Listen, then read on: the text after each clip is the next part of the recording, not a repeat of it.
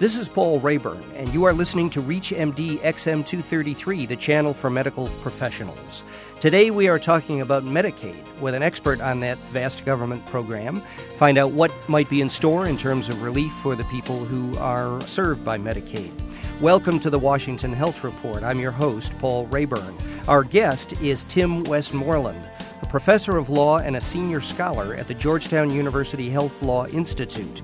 He's an expert on issues of health insurance, tobacco, and AIDS, among other things, and he was director of the federal Medicaid program from 1999 to 2001 under President Bill Clinton. Tim, good to have you with us. Thank you for inviting me. So, uh, all of a sudden, healthcare issues, which were somewhere in the sub basement for, for many years, uh, following the Clinton healthcare proposal, I guess, are being talked about all over Washington. And I think people, among the many things being discussed, Medicaid and possible Medicaid reform is one of them. Can you tell us a little bit about what the conversation is in Washington about Medicaid?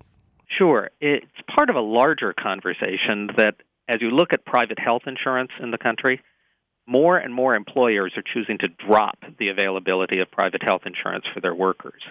And even among those private in, uh, employers who provide private health insurance, the cost of those uh, those programs is going up for the worker much faster than wages are going up.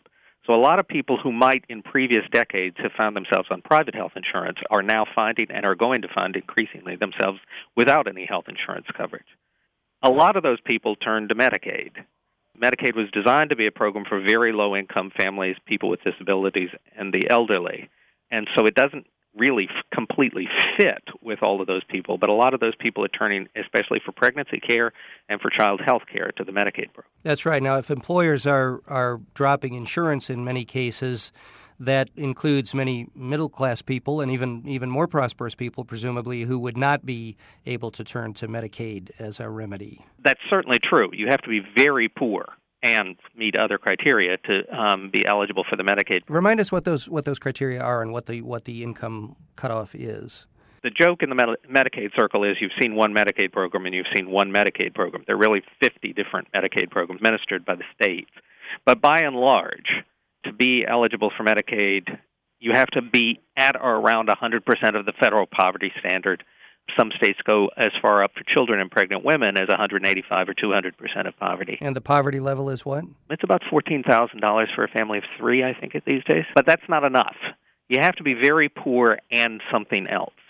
And that something else is usually very poor and a child, very poor and a pregnant woman, very poor and totally disabled, unable to work, or very poor in the over the age of 65. That's that's an eye opener to me because I thought Medicaid, I thought uh, income level was one of the prime determinants. It is the prime determinant, but it's necessary but not sufficient. You have to be very poor and something else. How many people are covered by Medicaid? These days, it covers about 25 to 30 million kids, about 14 million family members about 6 million senior citizens who are most of them also covered by Medicare, but Medicaid provides them with some different benefits, and about 8 million people with disabilities. So what's that, 40, about 50 million people. So that's, uh, I mean, among other things we could say about that, that's 50 million people who are extremely poor plus disabled or something else. That's that's an interesting comment in itself that there are 50 million people who can meet those stringent uh, requirements. And you know, just to hammer the point home,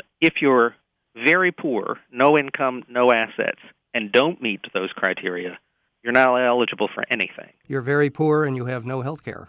You're very poor and you have no health care. Your best hope is to go to a poverty clinic or to a hospital emergency room. Okay, so what happens if you do that? That was my next question. You go to some kind of a clinic, an emergency room, you're a poor person, you don't have a credit card. Uh, what kind of care do you get? What happens? Well, let's answer those questions differently. Poverty clinics around the country um, have as their mandate to take care of exactly those people. What what is a poverty clinic? There are a variety of different one uh, different kinds, but the main one is called community health centers, and the federal government pays grants around the country to establish community health clinics that are outpatient clinics for people by and large with no health insurance some of them have Medicaid, and Medicaid will pay for their services separately, but it's for people to come in and get well child care or to get sick child care or to get some prenatal care or to get some treatment for the flu or infectious diseases.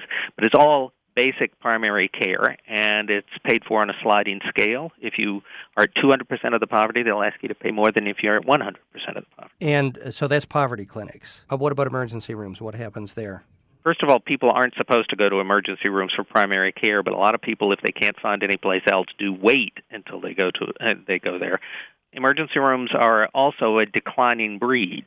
Um, a lot of hospitals are closing their emergency rooms these days. But if you're really sick, if you've been in a car accident, if you've been been injured in some fashion, you can go to a hospital emergency room, and no matter what your insurance status, you are guaranteed that they will treat you at least until you're stable. Now they can that's another federal law.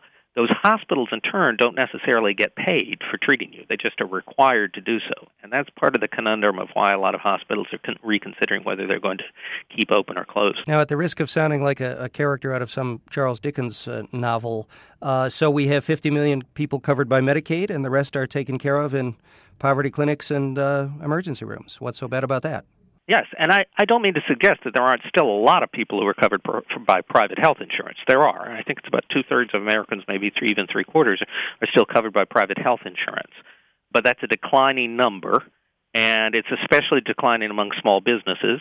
And again, that even where you do get insurance offered, the cost of that care, the premiums and the cost sharing to the workers is going up much faster than wages are. For those of you who have joined us mid conversation, you're listening to Reach MD XM233, the channel for medical professionals. I'm your host, Paul Rayburn. We're talking to Tim Westmoreland, a professor of law at Georgetown University and former director of Medicaid in the Clinton administration. So, private insurance is declining, but even if we're focusing mostly on poor people here, is there a problem with, with letting that chunk of the population fall to poverty clinics and emergency rooms? I mean, aren't they going to get pretty good care there? I'm sure they get good care there to the extent that those facilities are able to care for them. But there are good uh, study data out there showing that uh, people without health insurance don't get the primary and preventive services that you'd want them to get uh, to avoid serious and continuing and chronic problems later. They get diagnosed much later in their illness, and that's true for both AIDS and cancer and heart disease. And consequently, they're more difficult to treat. They don't survive as long, and they're more expensive to treat. More expensive, so we wind up paying more money than we might have to. Or we save we save money on those who who die without care. That is the hard truth of health economics. If you just look at the dollars, it's cheaper for sick and disabled people to die. And in fact, our federal budget process sometimes takes that into account and makes you makes the government look like it's paying more if it keeps people alive longer. Now we've done a, a, thorough job of laying out the problem here. What are the solutions? What what do you think should happen? And what do you think is possible in the current political climate? The first thing that I should I think should happen is that people should look at how effective Medicaid has been and consider the expansion of the Medicaid program. Medicaid has is run at an administrative cost that's lower than any private health insurance. It's done lots of pickup work, uh, picking up people who fall out of all kinds of other safety nets, and it does it at a relatively efficient cost got a lot of problems. The program is different in every state, but Medicaid should be expanded so it covers more people along the way. Now, some of our listeners, as you know, are physicians and, and other health professionals. What do they think of Medicaid? Uh, and is it partly true that the reason why Medicaid is efficient and delivers care efficiently is because it underpays uh, health professionals? What your physicians and health professionals will think about Medicaid will vary widely state by state. In some states, Medicaid is among the best payers in the state, especially in those states that have traditionally had low rates of uh, private health insurance. In other states, Medicaid pays, you know, 50 cents on the dollar or something like that of costs. So first of all, I'd say it's very different state by state, and there's no federal minimum payment to a health professional. But secondly, I assume that those people who are going to, especially hospitals, who are going to take care of people would like them to have some form of health insurance rather than no form of health insurance because chasing bad debt is an expensive thing for hospitals and clinics and providers to do, and it is this medical debt is the single largest cause of, med- of bankruptcy in the U.S. So a lot of people will see them just as bad debt in the long run. Now, having said that, you are correct. Medicaid pays badly in some states but that's a decision made at the state a state level of how much they're going to pay for it. Now you ran this show for about three years, I think, until until the end of the Clinton administration. What were you able to do, particularly because this program, so much of it devolves to the states? Were you sitting there uh, in Washington constantly trying to keep things running and operating, or were you able to to steer that that ship? Medicaid um, as a policy program is a constant push me, pull you kind of program. The feds can attempt to require some things as a condition of the amount of money they send the states. The states, however, are ultimately in control by administering the program. So it's a back and forth kind of interaction. One of the things that I am pleased that I was able to do was to give states additional flexibility to be able to enroll more people with disabilities at higher income levels. There's some very complicated internal revenue like calculations of how to figure out how people are poor. States had for some time been telling the federal government there are a lot of people with disabilities out here that we'd like to cover, but your regulations won't let us. And so I was able to expand that, and a bunch of states have taken advantage of it and expanded the health care services for the uh, expanded Medicaid eligibility for people with low incomes. Another thing that it's probably not on point for most of your listeners, but Medicaid has a bent towards paying for nursing home services for people with disabilities and senior citizens, and not paying for their health care services for them to stay at home or in their community.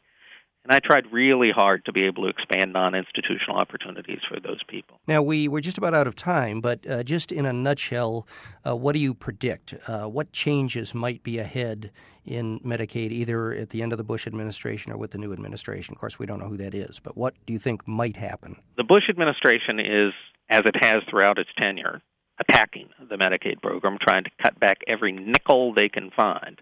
They've been doing it in private, in back rooms. They've been coercing and extorting the states into making deals for them.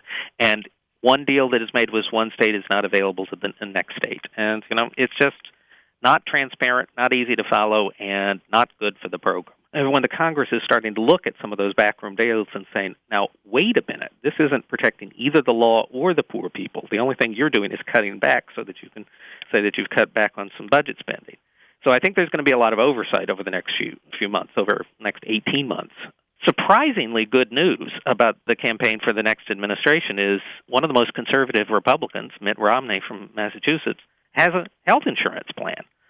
Schwarzenegger has a health insurance plan. So I have high hopes that whoever is the next president, one of the uh, top agenda items for him or her will be um, expansion of health coverage. Well, we started on a rather down note about uh, all the problems with Medicaid and coverage and health care for poor people. Uh, and I think we'll stop right there on a slightly cheerier note that the future looks a little bit brighter. Our guest has been Tim Westmoreland, a professor of law at Georgetown University in Washington, D.C. Tim, thanks so much for being with us. My pleasure. Thank you for inviting me. I'm your host, Paul Rayburn. You have been listening to the Washington Health Report on ReachMD XM 233, the channel for medical professionals. For comments and questions, we'd love to see your email.